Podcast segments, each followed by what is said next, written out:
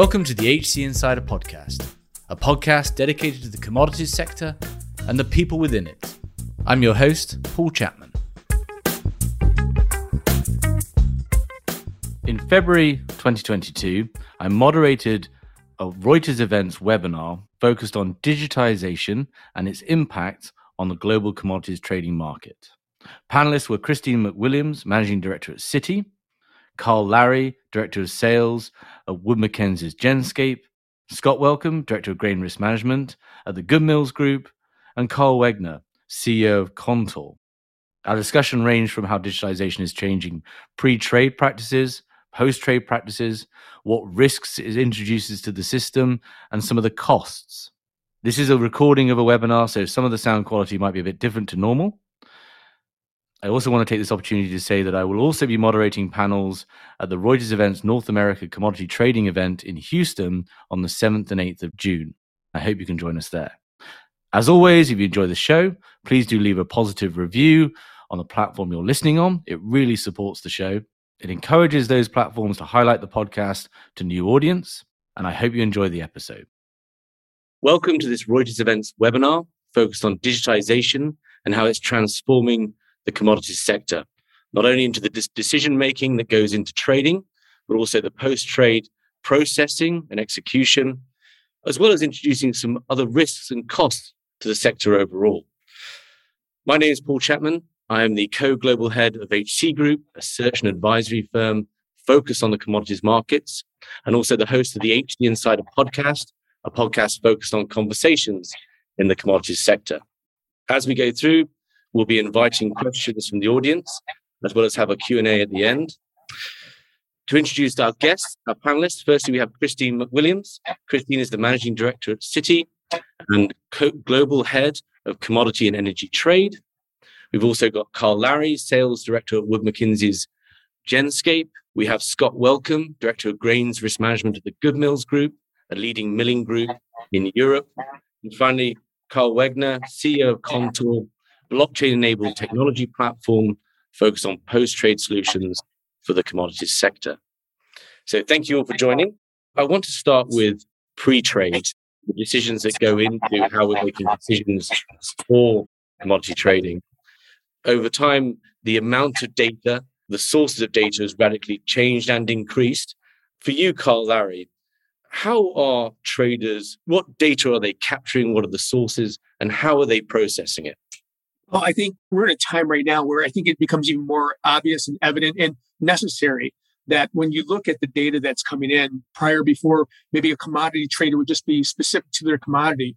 But now you see it goes across commodities you know one is affecting the other not even just commodities but interest rates uh, economic uh, economic numbers uh, the, the health of the economies and obviously geopolitical issues also. So all that data now gets really processed into you know, what is the next move? What could be the next move? And what should we do We're doing next? Over time, there's been a transfer of that data being very much proprietary from the assets from proprietary sources for trading houses, and that's been an edge to it becoming increasingly public and more and more data coming from public sources like Twitter, even, for example. Maybe Scott, you can help us understand how the, how that has changed over time and how traders are trying to capture that data certainly has changed over time. And you're right about Twitter. I mean, definitely one when Mr. Trump was in charge in the US, there were people were just watching the Twitter screen to, to enact their trades. But I think it's it's learning to collect the clean data, learning to get rid of some of the, the white noise that's around. That's been a very difficult thing. The integrity of the data, also checking it, not just relying on, on what you receive from other people as being fact and then get it into a clean format in, a localized format because if you have data that's everywhere around your organization that's no good. It needs to be in one location. So it's been a long drawn out process for us but something we've had to do as as you say more and more data is available and pretty much easily accessed by everybody. Yeah uh, staying with you scott is the edge still in proprietary data or is it about processing capability of an organization to capture it I think it's a bit of a mixture of both. I don't think you you can't be successful without some some skill in, in both sides of it. For us in our industry, proprietary data we think is our advantage because we are the leading miller in Europe, and so that data we have, we don't feel everybody else can have. So yeah, I think it very much depends on the industry and, and how you're set up uh, as, as, a company. But some mixture of both it, it would be vital to make a success.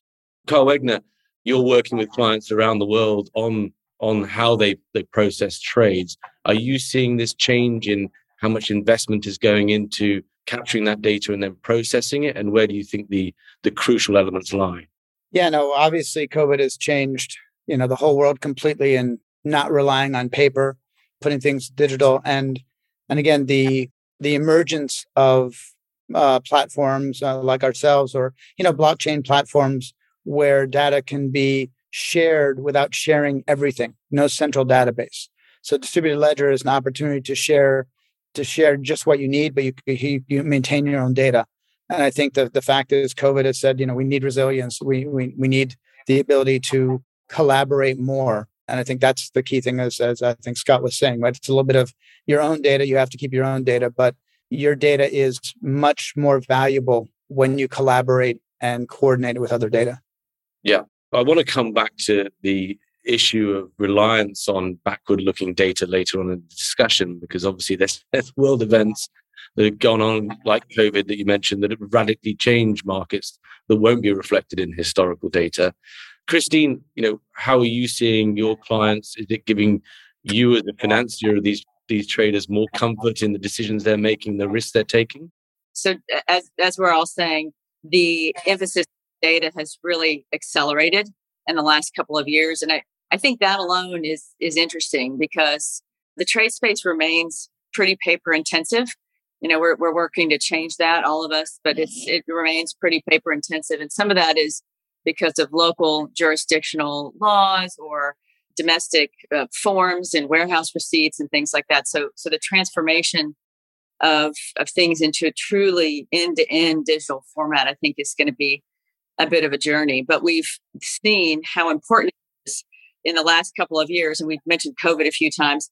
But going back a couple of years, we saw a, a, a slate of fraud events as well, where financial institutions did not receive their money back or go through workouts because of uh, financial um, issues with borrowers. Uh, in some cases, allegations of fraud. And having a digitized platform and data in a digital form clearly offers you the opportunity, um, not the requirement, but the opportunity to clamp down a little bit and get a little more comfort around the origin of that data and who's changing it and who's adjusting it. So, so I see the overlay is there's a lot clearly a lot of efficiency and effectiveness in in digitizing you get the convenience of working at home and working internationally reduction in fraud um, you also get as, as we were saying here this idea that post trade then you have this wealth of information that you can then start to do real quantitative analysis on and that's where we do see the traders turning is heavy data and, and i've heard some say that you even get hired in a more unless you have a computer science or or a da- or you're really comfortable working with data. It's yeah. it's a requirement. Just staying on the pre-trade side, is this an element of these are very costly to build, and there's a decision point about whether you're building that capability yourself to capture the data, process it, or you're using a third party, and that has lots of challenges around integration versus the maintenance cost of having your own system. But is there trading houses afford now not to be huge data consumers and processes to make these trades. Maybe Carl, you, Carl Larry, you can uh, talk to that. I think what we're talking about here is a necessity. I mean, it's it's if you if you date back when we talk about historical, it's the necessity of having a mobile phone. It's the necessity of having a computer. That's a necessity of having a large computer. You know, a faster phone. Uh, you know, we need this now because you know we're not consultants. We're not giving you a 20 year forecast. We're trading on the markets right now as they happen. So you need to see the data that's coming in, whether it's proprietary or third party or, or just public, but you need to have it so you can analyze it. And then you do need that human component to un- understand what does this really mean? I mean, if we're just looking at statistics and, and, and numbers, that may say the market's going to go up or the market's going down. You have to have that human factor in there going, okay, hold on a second.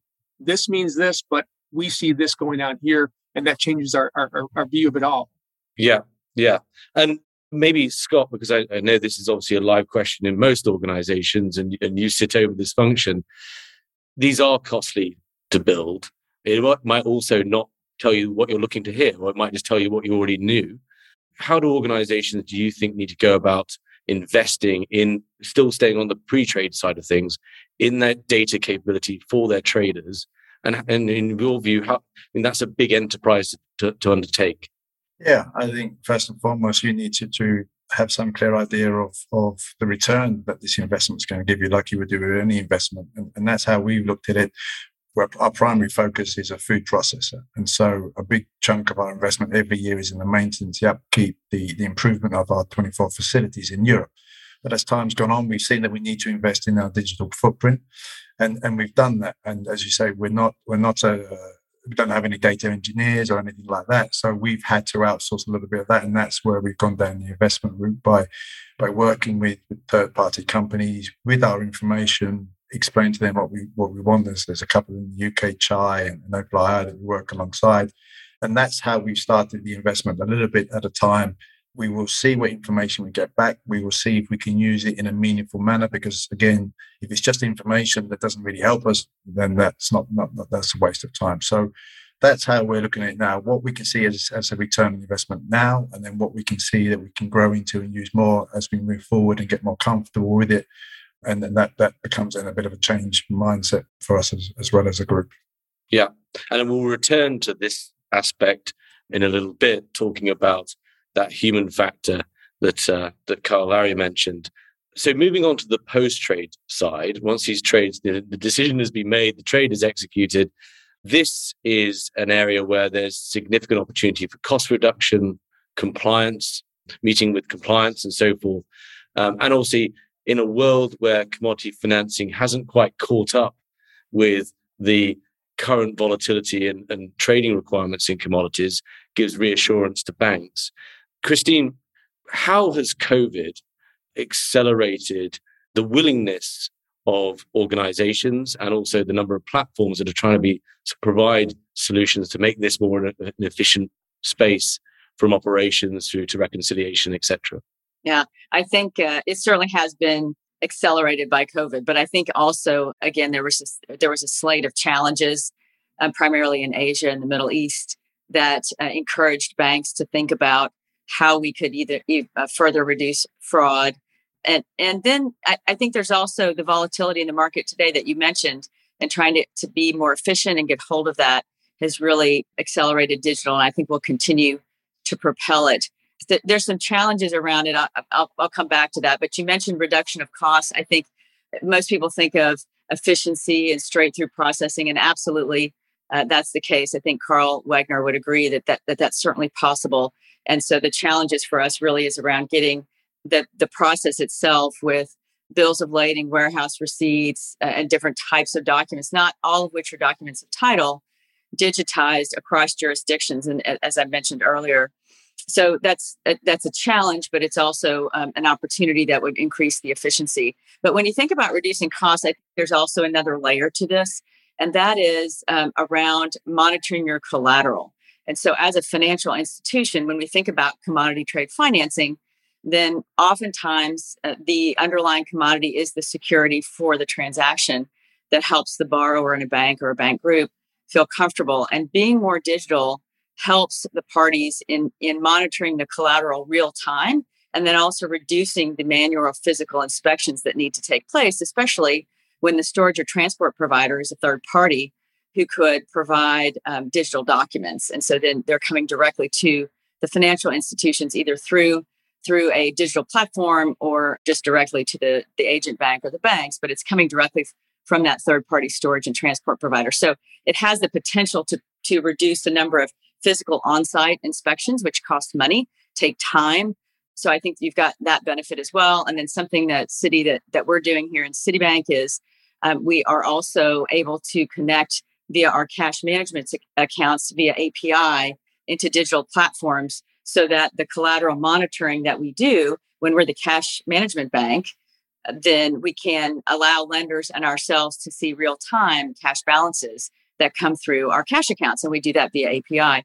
And so we're really pushing quite hard to participate in this. We see, yes, the obvious cost reductions, but then some of these other overlays that I'm referring to around collateral management some of the biggest challenges that we have in doing it, though, Paul, is, is I mentioned the local paperwork. Also, um, the regulators don't yet recognize that digital platforms provide additional comfort around collateral. And so when you think about the sunk cost of a tech platform, you're working with a set of regulators who don't recognize it. Therefore, you don't get that risk capital benefit. And yet you're making this expense um, against some sunk costs that you have to um, worry about. And, you know, you might, you might say we should, should ignore that, but still, um, unfortunately, oftentimes still becomes relevant. So you're weighing those those uh, cost factors. However, we've we've decided to uh, to jump in and do it. So so we've got a lot of digital efforts underway, and those are some of the reasons we do it. I guess that's a challenge, right? Because there is this upfront investment for benefits that will be there in the future as regulation catches up with a lot of these t- technological tools that you're using. There's also the risk as well of being left behind if you aren't, your platform is not enabled to take advantage of these technologies. But at the moment, we kind of exist in a world where there are a number of different solutions out there. There's different consortiums being put together, different aspects of those consortiums are being participated in. Carl, you're you're one of those. You know, how do you give your clients comfort? And this would go for any any software as a solution that your platform will be the one that is a solution in the future and and, and how how should organizations think about preparing for this which is a as you say christine a very significant cost for them? No, it's, it's a great question. It comes up a lot, right? I mean, I, I would say that a few things. One is to look at, I mean, digitalization, bilateral digitalization of, of data has been around for 20 years, right? APIs, you know, two two players. But now again with with um lately it's become the consortium and having the ability to have more players sharing the data, which gets a lot more powerful. I think for for any any platform to distinguish itself, a it has to be uh, future proofed in terms of technology, right? If you're using, you know, I mean, using, and it doesn't necessarily have to be blockchain, right? But distributed ledger technology, which is at the base of blockchain, you know, is a way of sharing. It's an elegant way of managing multiple databases, an expensive way, but required because look at the geopolitical issues that are happening now, have been happening for a long time data can't sit in a central place anymore, right? So everyone has to own their own data. So a system has to be future proof because some country is going to say the data has to stay in my country. And I think the second thing is if anyone thinks they're going to take over the whole world and do everything, it's impossible. It's partnering. You know, a consortium can be a group of, for us, it's banks and corporates. But I mean, we deal with the trade finance aspect of it. We don't deal with shipping we don't deal with bunkering and monitoring all these other things there's trade is very complicated. And there's a lot of platforms out there that are specializing in different areas. And i think the the key thing is to to find and like we do is we we know we need to partner. We know we need to partner with other platforms to share that data. There's a lot of platforms out there that you can say you work with everyone. We're focused on working with platforms where we have a customer nexus, whether it's a corporate or a bank that says, I work with this platform, I work, I, I'm working with Contour. I would like you guys to share those five sets of data back and forth a few times so we have more robust understanding of the transaction. It doesn't have to be on blockchain. APIs, as, as Christine said, APIs work fine, right? So it can be a blockchain system, it can be a non-blockchain system, it can be, you know, a legacy system right? So it's a journey and it's going to be working legacy systems with the new systems. But partnering is going to be the key to bringing all the plethora of this data in. There's just so much there, so much different areas of expertise. We work on trade finance. We're not specialized in any industry because we don't think we can do that. We but we'll focus on the trade finance side. I, I think a couple things, Carl. I'll just build on that, Paul, if I, if I may. That a couple things Carl said um, really resonate, and that is is um, when you start to embark on this digital journey. There's a lot of ways that you can do it. APIs is the easiest, and most people are adopting those. Distributed ledger technology and even blockchain. And what we've seen when we look at the trade space, as we're saying, it is it's it's multifaceted. So while blockchain might be the most ideal that we aspire to, when we look at something like an e-bill of lading, the uptick there is is going to be a bit of a journey. So when we talk with clients about a digital journey, a couple of, of themes really start to bubble up. And one of those is the platform or is the, the digital capability scalable? So can I use it across commodities? Can I use it across regions? Can, can I scale this and just and, and will it really work for my company? And the second speaks to something, Paul, that's near and dear to your heart, and that is how user friendly is it? So, how difficult is it to implement? And then, how difficult is it to learn to use? What types of skill sets am I going to have to need on staff to really leverage this, platform and get the most out of it? And we know that the skill sets are changing and moving more towards data, and we've mentioned that already. Uh, but you still want something that's very intuitive, very user friendly, um, doesn't take hours of training or programming to use. And so those are two factors that we see that are really coming into play when people talk about adopting a digital platform in any part of their organization. Yeah, and I want to return uh, toward the end the human element to this because these obviously are not only expensive individuals to building this, but also the commodity sector is competing with every other sector for this talent and solution. You can see the benefits. So, you know, this nirvana-like state in the future where, you know, we've, we've dramatically lowered the, the risks and the costs of financing and executing on commodity trades because we've really cracked with this nut, however we do that in the various partnerships. It seems to me that at the moment, though, as a trading organization, you can't afford at the board level to ignore all of these solutions out there because they will come quickly and that is the direction we're going. Scott, maybe you can talk to you know your experience of how organizations need to think about this and what that means for for the discussions at the leadership level. Yeah, certainly. As, as I alluded to earlier, I mean, our main function is, is processing the raw material into a finished product, into a food product. And so that's always going to be our core focus and our largest investment. And so when we talk about digitalization, we're not necessarily talking about taking data and making trade decisions on that. That's probably a small part of what we use it for. We use a lot of it in our operations trying to reduce uh, downtime, trying to re- reduce maintenance time by predicting using these these digital tools to predict when a machine is likely to fail, how many hours has it been working needs to have some downtime, or is this is this equipment likely to break ahead of that equipment? So that's where we've been spending a lot of our focus and a lot of our time and, and, money on, on the operational side and some of the and improving the efficiencies within the mill. So should we run this type of line or should we run that type of line for that product? Those have been uh, really good. These AI tools in, in mills, which I never thought we would, we would be seeing, but we're using them and we are seeing the benefits of them. And that's that's really been uh, an interesting journey the last couple of years for us. Yeah, thank you, Carl. Where did data, Carl Larry? Where did data providers sit in this world supporting, you know, the these post trade platforms?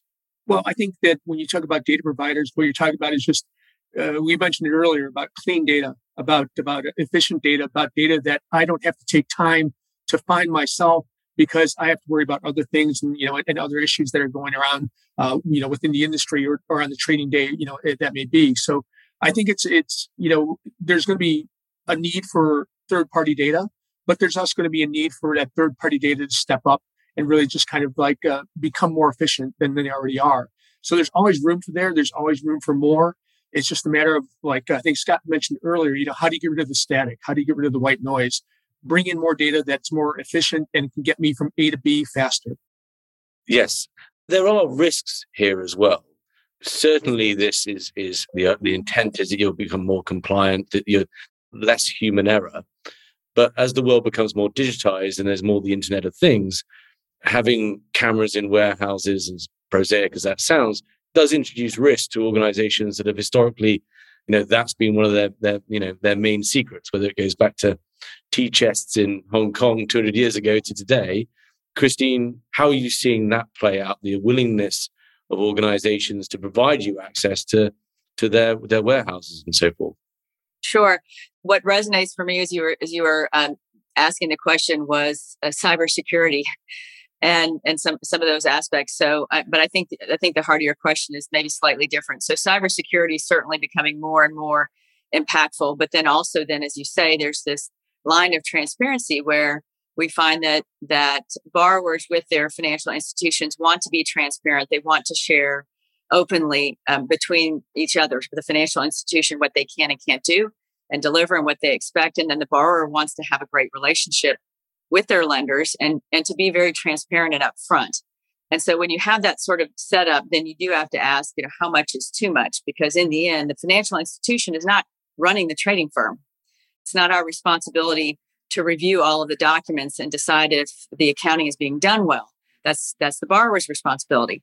And so at some point, you're right, there is this, there has to be an acknowledgement of what I'm using the data for and what my role is versus um, what I would um, ask my borrower to do for me in terms of analysis or clarifying information. So I, I think that's something that is, I feel, will be pretty easy to work out. I think it's just an open conversation and an open acknowledgement. It's certainly a topic, though, where you have to be careful that um, as a financial institution, and I'm thinking of some of the compliance aspects that have accelerated in our in our space and commodities in the last 10 years where you know where is the line between with a with a financial institution in terms of reviewing and and um, and getting into the heart of a trader's business versus the trader having their own risk management policy and following it and us expecting them to do that and execute against it. And so i, I think that's probably where the line is. And then just coming back again cybersecurity um, so so important and increasingly so and we saw that um, with Colonial, where things can be pretty catastrophic. Just staying with you, Christine. So, one of the challenges that the commodities sector faces in general is a lack of financing. And part of that is because it's such a specialized arena. And secondly, because there has been, as you've alluded to, scandals in Asia in the last couple of years. There's been sanctions, and that is a very big topic right now that have impacted where, where banks can operate. Does getting this right for an organization both increase their chances of being financed or lower their cost of financing? And will it also bring more, I don't want, you know, your competitors, I guess, but more banks into the sector to support a sector that is going through incredible volatility and there are margin calls all over the place? Yeah, sure. It's an interesting question. I, and I can't speak for all the financial institutions. Like, like you said, in last, in the last few years, we've seen institutions take a look at their strategy in the space and, and perhaps realign what they intend to do in the space. Um, we Citibank entered uh, the commodity industry 10 years ago. This is in fact our 10 year anniversary this year. And we, we had a strategy as well. We had a framework and a way that we approached the industry and financing it. And we were very clear on what we would and wouldn't do. And that's served us quite well. And, and I think it has continued to, especially in the last couple of years with the volatility and challenges and we're leaning on that right now um, this week as well. Very relevant. What we want, we want to stand by our clients. We're trying to come through, even in um, even in Ukraine. We've still got folks that are there and trying to come through for clients even today. So that's been our mantra. Every other financial institution has to decide their own. And then circling back to the data part of the question, I think, and this might be interesting for Scott to comment on, but I think most traders would say that anytime you can have a transparent conversation with a financial institution and you can really help them understand your business and what you're really doing, and you run a solid business, that can only help you with financing. That can only enhance the ability of you to receive financing, absent some um, some challenging capital structure that might preclude it.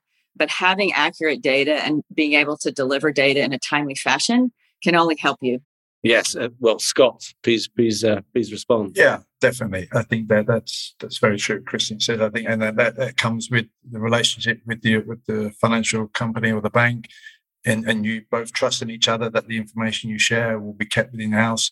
But if you're not open and honest, then you're really not going to get the full tools and availability from that financial organization. So, yeah, we, whenever we enter into a partnership or look to enter into a partnership, we're as honest as we can be because otherwise, what's the point of doing it? I think just going back on the banks and, and, the, and the financial institutions and Citi's, bank's been around for say 10 years and we, we I know a few people there and we have some very good uh, contacts with them. My concern with the banks and that come back in is more from the talent poaching side of the business because they were back in it 20 years ago. They took a lot of people, offered them some very nice salaries. They went out of it again after a few years, and now they possibly looking to come back in with the volatility and see some of the, the big profits that the old established trading houses of Cargill, Bunge, ADM made.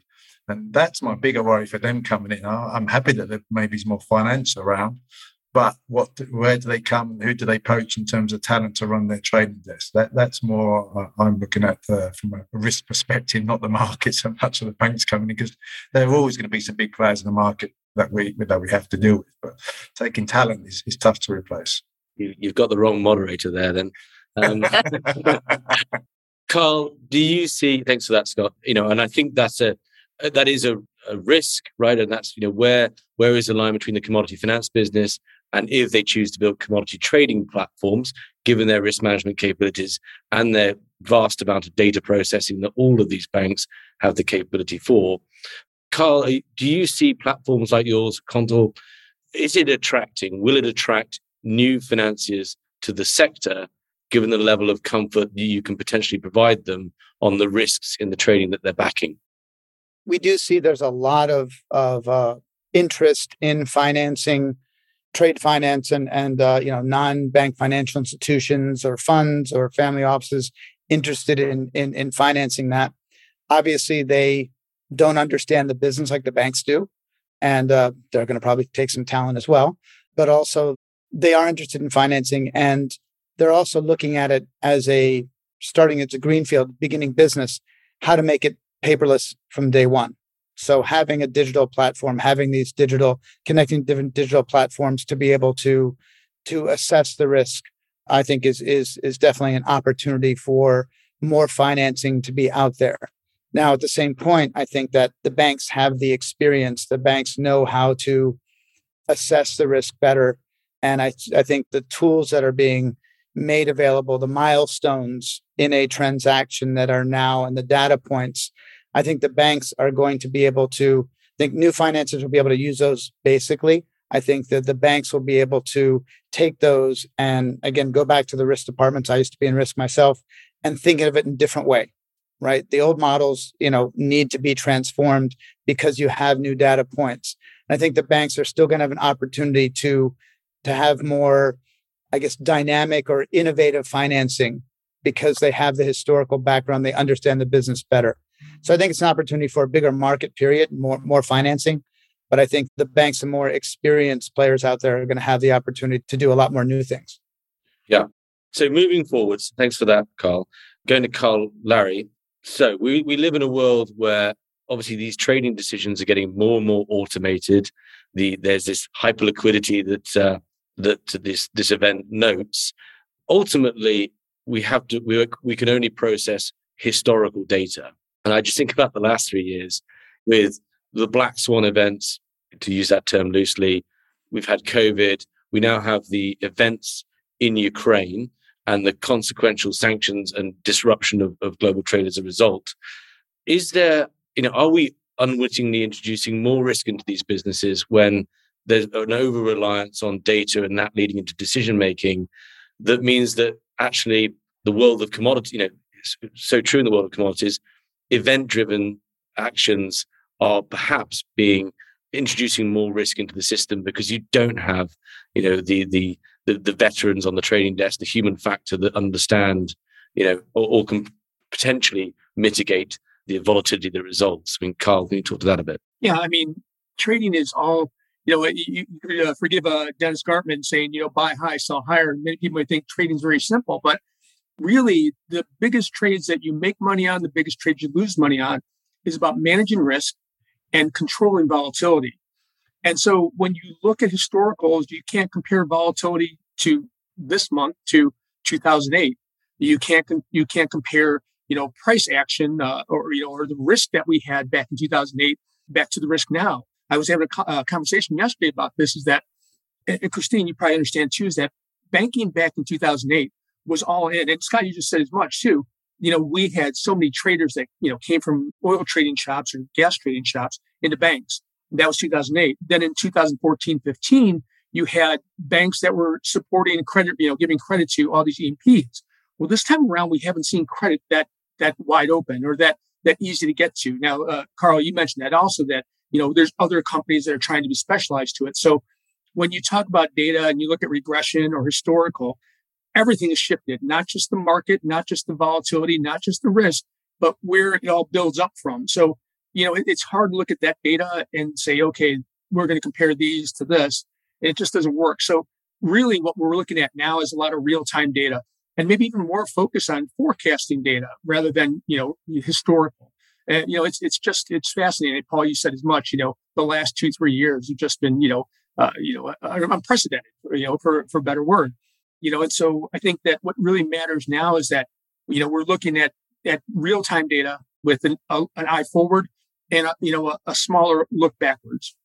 Yeah, and Scott, uh, thanks for that, Carl. Scott, maybe you can talk to that as well. I mean, one of the things that has happened over the last decade, but certainly relevant today, is systematic traders, algorithms trading, even if the fund, you know, you, you traders trading the fundamentals, events, and so forth, also face having to compete against those algorithms at least for a period of time, and the risk that introduces to the system. Scott, how has the flip side of digitization, the, the double-edged sword of it, how has it made life more challenging in the trading arena? I'm not sure if it's made it more challenging um, because it's created a lot of liquidity for us. So in some markets where we, we, we didn't have the liquidity that's come in, I think what we've realized is we're never going to get rid of it. It's going to be there. So we have to work alongside it. And some of our investment has been in with some of these AI companies to at least see what patterns they are following. And so we can work alongside them or we can say, right, they're doing that because of that. Fundamentally, we don't believe in this is going to happen um, because at the end of the day, in our market, we're dealing with supply demand and fundamentals will always win out in the end. And so we say, right, we step back. We're happy with our numbers. We've done our research and this is happening because of X, Y, and Z. Let's step back. Let's that's that's where our risk management and our confidence and our abilities comes into play. They're doing that when we move on. So I think we're trying to utilize the strengths of the AI to help us in certain situations. But at the end of the day, we rely on our fundamental analytics and and the experience which we still have within the group, which is a very good point you, you raised that we have to keep building on that, getting people incentivized to join our industry to, to want to walk out on a field of corn or wheat and, and check it out before they go and buy it. But uh, also to Carl Larry's point, we've definitely reduced the time horizon we look backwards now. We used to go back five, ten years. We probably go back three, five years, more for a benchmark to see does today's values look really expensive or is this a bargain? And yeah, forward prediction, particularly for us, if we can get a an insight on yields, on quality, that's really key for us, a key advantage for us on crops. So yeah, a mixture of everything. Um, but you can't beat them, join them, I guess is probably my last quote on, on that with the AI guys. They're not going away. From a lender's perspective, when you think about not having a human element in data and just running AI, the AI is incredibly attractive for all the reasons that Scott uh, described. But but also uh, it's really what Scott how you describe using it is is exactly what lenders want to hear. I mean, the last thing we want to hear is that someone comes in, turns the computer on in the morning, and then goes to the pub. I mean, not not that you do that at 8 a.m., but or goes play golf, whatever the case may be. And there's nobody around all day because that's not really what the where the power is. And that's not really, I think, where the vision is in leveraging this data. It's around becoming more sophisticated. A quarter cent is a lot of money in this business, and so it's around squeezing that quarter cent or getting the most out of your liquidity, taking advantage first of a of a dislocation somewhere. That's really where this this data can really help in the trading business. It's not around turning your brain off and not using not using your your experience. It's around using the experience as having more accurate, more more real time data, and then overlaying that experience to take better advantage of what might be in the market and using your logistical uh, footprint in a better way. And I think that's that's really what we look for when we look at uh, data in our borrowers, and that's really what we're hoping to see come out of it.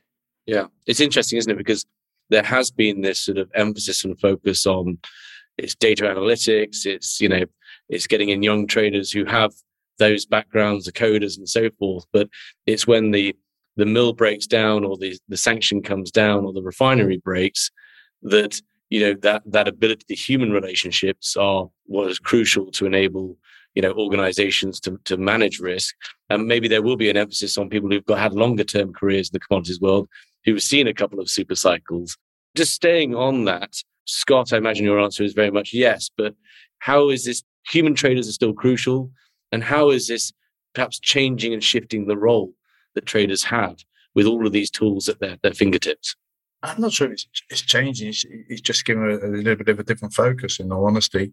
And as as Christine said, it's we have all the the tools and the information out there, and it's just assimilating it, and, and that's where experience does come into account because if, if you've seen these things a few times, which unfortunately I have been in the trade for so long, you can kind of, okay, that happened then, that happened then. Maybe not the same thing can repeat, but it's very similar patterns happen in our commodity markets and in life. Unfortunately, history has a habit of repeating itself. And so that, I think that's that's where we, it comes down to it. And, and a broad background, I think that's the other thing. Data analytics is great. And, and we, we try to look for people as well that don't just come from university, but have had some experience of life and have met other people and traveled a bit because the world's getting smaller and smaller. And you need to have been around and seen people understand different cultures, different ways of life, particularly as as as say Russia, Ukraine become bigger exporters of grain, South America's big in oilseeds, and then you've got the big Asian market for the demand. You need to have some awareness of how they operate and how they work versus the conventional way that you you've been used to working. And, and so that you can't get from a program. Um, so that's that's certainly where the, the human side of it comes into play. And it comes with experience and, and, and unfortunately that takes time. You just can't get that overnight. Carl, how Carl Wegner, many of these platforms have sort of existed or been built in a crucible of free trade and relative geopolitical calm. How can organizations like yours and in these very efficient systems manage and deal with the real events of a highly volatile world that we currently live in? Yeah, I, I think it's a, a good point. Again, I think the one key thing is data and data privacy. And countries are going to be more and more protective of their state owned companies, of their data of any companies in that country, and the ability to, to manage that, whether it's, you know, on a using blockchain, using, you know, different uh, data centers. How do you manage to synchronize data? Because the world is not going to get more open. It's going to get more open in terms of sharing data, but it's not going to get more open in terms of data privacy and and uh, and being able to share it. I think corporates are are more and more worried as well, right? That the data is a very valuable commodity in itself. I think that there's um you know there's looking ahead, but I think having this data, these you know these uh think of the example Scott and Christine are talking about. I mean, you're not you don't necessarily need AI that level of AI. Sometimes it's just verifiable data that can be consolidated quickly, right? Can you, at a push of a button, say, what are all my outstandings in Ukraine as of last night, right? Or does it take you two weeks to figure out? I used to formulate a bank and, uh, you know, banking for 25 years. I remember to get the exposure to a country, it took about two weeks, right? Well, that's, that was, was not acceptable then. It's certainly not acceptable now, right? And I think having that kind of data to make decisions, and it's nothing to do with AI, it's just being able to consolidate and, and, and coordinate the data is going to be huge for being able to manage market disruptions or, or events like things happening recently. Yeah, very good points. Carl Larry, do you want to comment on that? I guess right now it's just not a better time no better time right now than just explaining about what's happening, what what's going on right now. I mean, when you see the sh- you know the shocks and and the you know the waves of trading right now, and it's it's just hard to get your head around. I mean, these movements in oil and in grains, uh, and it's you know it, it's you, there's so much need for for data to make sure that you are making the right decisions, why you're making the right decisions, and why you're not doing anything or why you are doing something. So I think just, you know, right now the reality is that, uh, you know, we're evolving into this data to more digitalization, but we're evolving because we need to, we have to. And, you know, uh, no better example than we are today. Yeah, only making companies more responsive. Christine, I mean, can you get get your take on that as well? I imagine this is a, a crucial moment for you to be able to understand what exactly clients' positions and, and have confidence in, in that data. Absolutely. That uh, was the first thing we did last Thursday was was uh, canvas and pull together our our exposures and and uh, see see where we had those exposures, what they were, who they were with, and then what you really want to do and what the regulators expect banks to be able to do is is see the full gamut, the end to end. So trace back as many steps and and that's increasingly becoming a requirement. Oh, pardon me for the traders as well, is to be able to come back. And so the trade may have uh, have cycled three or four times, but you still have to know where that kernel of grain or that drop of oil came from. And data data helps us with that. We wouldn't be able to do that without the data. Um, interestingly, when I think about the advantages, a couple others that we hadn't actually t- touched on that really I think are also encouraging this trend towards data, and that is sustainability. So if anyone has spent any time on sustainability or has uh, or, or has has worked on that sort of initiative in their organization, they know that one of the biggest challenges is setting measures. And to set good measures, you have to gather the data to be able to report on the measure. And so that means the data has to exist. And when you start that effort, you realize how dirty your data is. And that takes us back to the comment we made at the very beginning uh, when we started this conversation, which is you have to have clean, reliable data that you actually believe in. And so I think that's also um, encouraging people to invest in digital. And then, in addition, particularly in the treasury space, the role of of CFOs and finance people and treasurers within trader organizations, and certainly for us as a financial institution, the role that the business expects us to play has really evolved in the last, I'll spread it out and say the last 10 to 15 years, where it used to be, we, we maybe not even on the same floor. We were somewhere in a closet, you know, crunching the numbers, maybe when the settlement guys came in at the end of the day, you know, sort of like, oh, you just, you don't need to know what's really happening. And now if you're a finance person in your tra- in a trading company, you're expected to actually know just as much as what's going on on these desks as the traders themselves to, to help the business anticipate liquidity needs. And that is better facilitated with data.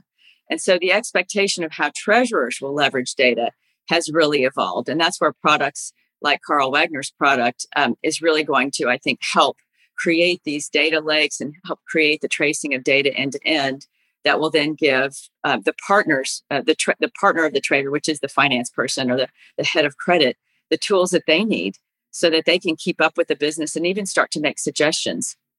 Yeah, it's interesting you mentioned both those elements, I think, are highly relevant. Just mentioning the ESG side, the, one of the biggest trends, at least I see from my conversations that I have on the podcast, is this notion of decommoditizing commodities that you know, we're going from the soybean down to its constituent parts. We're going from the metal down to its carbon attributes or power consumed, whatever it might be, which seems that, you know, again, this idea of organizations now critically having to prepare for the future. You know, if you're not able to, to, to provide those attributes or track those attributes, that could leave an organization behind or it might you know it might not unlock financing available. Is is that something your organizations are preparing for? Maybe christine you could perhaps just follow up on that. Sure. Just say again that, that you're right. And key to the whole conversation as we've said throughout i think it's a it's a it's a theme within the industry is to really make an effort to be transparent and forthright about what a company is doing and with your lenders guarding your confidential competitor and competitive data is, is fine but you want to be transparent with your partners. And particularly when we talk about things in the sustainability space, we want to be very transparent about what we're doing and why we're doing it. And so, as you say, Paul, just breaking it down to the smallest piece and being able to track everything so that when we present that we've made an achievement in a sustainable space, then people understand why why we're seeing it that way and they they can put it in context instead of having a, a negative reaction to to someone's sustainability goals. And so I think there's there, there's probably it's a it's a more complex topic than that because it has to do with education and understanding the flow. But I think data plays a very key role, and at the heart of that is again having clean data that you rely on that you can report against, and then understanding that that developing that data is a journey, and it, and I think it is a journey. So sustainability in, is a journey in and of itself, but so is someone's movement towards um, better data and a better data platform. It's also, you mentioned there, the changing nature of people's roles as a consequence of digitization. This is an extraordinarily expensive task to embark on, but a necessary one and to talk about how being left behind is a huge risk. Um, but it has changed people's roles. We've seen that. We've seen that in the elevation of the CIO um, in organizations. You mentioned the changing nature of a CFO. You know, it's it's it's a much more complex task now in terms of talking to financiers, talking to the business. You know, it's it's, it's certainly that that role has changed. Carl Wegner, how have you seen the individuals you interact with on a daily basis, the C suites of your clients, their roles change, and, and and what recommendations do you have for organizations when they think about, you know, who they need interacting with you, with the banks, and and and other partners? Yeah, that's a, that's a great question. And I think we started out, I mean, we started, went live about a year ago, right? And we had a, a, a year of beta before that. And the first organizations that really worked with us, you know, on the on the the corporate side, so banks were, were founded by the banks, but were the the ones who had a CIO or CTO or CFO who was, you know, uh, focused on innovation, right? I want to do something digital. I want to innovate, and that was fantastic. Now, Sometimes that worked out well because they wanted to innovate and implement. Sometimes they just wanted to innovate just to do a proof of concept. And great, I've ticked that box. When everything's solved in 10 years, I'll come back. Right. That was about two or three years ago. Now we see folks, A, you can see all the surveys, you know, what 75% of, of C suites are saying we're going to have to digitize to some, you know, to some extent. We're going to have to do to do more of it.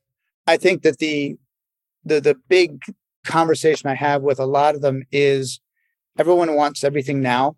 And I think Christine alluded to this, and it's it's a journey. And I think the best thing is you're not going if you're going to wait for everything to be perfect, well then wait, right? And then you're going to be too late. The risk is is too late. And in a, you know, technology is a is a journey. If the example I think about, you know, the first apps for your phone for banking.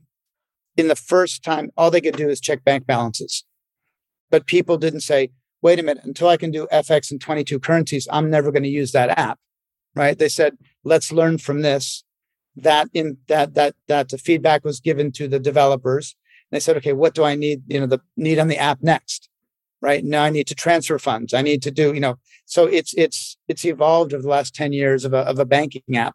And any sort of digitalization is going to be the same thing. And international trade is a lot more complicated than checking your balances, you know, on your personal balances on an app. So I think that the key takeaway for is it is a journey. And the sooner you start, the, the more you'll learn.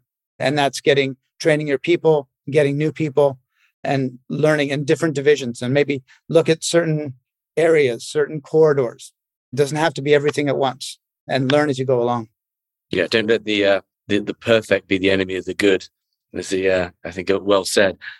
One of the challenges is people. How does the commodity sector attract the talent that many other sectors are competing for? And you know, I, I feel that that also comes with a really important ESG message of if you want to be solving sustainability challenges the world faces, there's no better place to start than here. How how Scott to to you and your organization you know, how tough of a, a road to hoe is it to get an organization focused on digitalization and its future and then attract the talent to do it?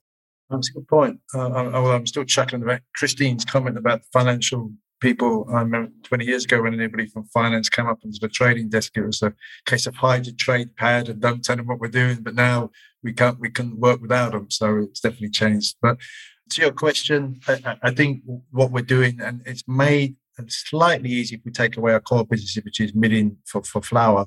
We've moved into the animal protein sector, the, the sort of vegan side of the business. I think young the younger generation have a natural uh, interest in that themselves. They're, they're the demographic that's really pushing for that. And so as we've invested in that, we're we're seeing a lot of young people coming out of university want to come into that. With that is the is the ESG, the sustainability side of it. And as a company, we have always been sustainably minded because we have very small margins. And so we, we, we really try to minimize our waste. We try to reuse whatever we can. And again, to, to Christian and Carl's point is we've got the data, but we have 24 mills in seven countries all using different systems. And it's now how do we use the technology and, and, and that to put that together into clean, usable data, then to say, right, this is our sustainable uh, path. This is where we're going. This is where we're aiming to head. The younger generation coming through can see what we want to do. Added to that with the with the plant based protein uh, and the vegan food that we produce, and that's that's really been a, uh, a surprise to us. The number of people that want to get into our industry, whereas probably five eight years ago, it was probably people my age who didn't have much else to do, couldn't write computer programs. Said, you know what, let's let's try and trade wheat and corn. So yeah, that's been the change is, is the change in dietary requirements from the from the younger generation, um, mm. and it's, it's been it's been exciting because they're they're showing us things and they and they and they've got new ideas that we didn't have before. So we're just utilize them as well. So it's it's been a real big value add for us as a company. Yeah, I think one of the challenges organizations face that were the first movers in this, our technology practice at HC Group has been was the one of our busiest last year and continuing to this year is the commodity trading world is looking to those first movers for for talent and inspiration on what to do. So there's even you know that that challenge now, not just looking for traders, but looking for these people who have that commodities expertise in the tech with the technology capabilities. And there are only so many of them. Maybe I know we're coming to the towards the end of our time. Carl Larry, you kicked us off. Maybe you can give us a a final word on your uh, the commentary around you know how organizations can position themselves for this, not only technologically speaking, but also from the, the human resources they need? Uh, you know, it, it's just being forward thinking, being prepared. Uh, like I mentioned before, it's it's about you know managing risk and controlling volatility, and that's what we always have to keep in mind. It, it's not it's not that easy. It's never easy, but there are ways to manage the manage the you know the the disruptions. Perfect. Thank you very much. We've got one question there, but we don't have time for it. But thank you very much to the panelists for a really interesting discussion. Lots of topics covered and lots of food for thought. But obviously, I think that the, the key message is this is happening, this is coming, and organizations and people need to need to be prepared for it. So thank you again for your time. Thank you for listening. If you enjoyed this episode and want to support the show, please give us a positive review on Apple Podcasts or Spotify. To find out more about HC Insider and Human Capital, a search firm dedicated to the commodities sector, go to www.hcinsider.global, where you'll find more original content on the commodities sector and more details on our offering as a search firm and our locations around the world. Thanks again for listening.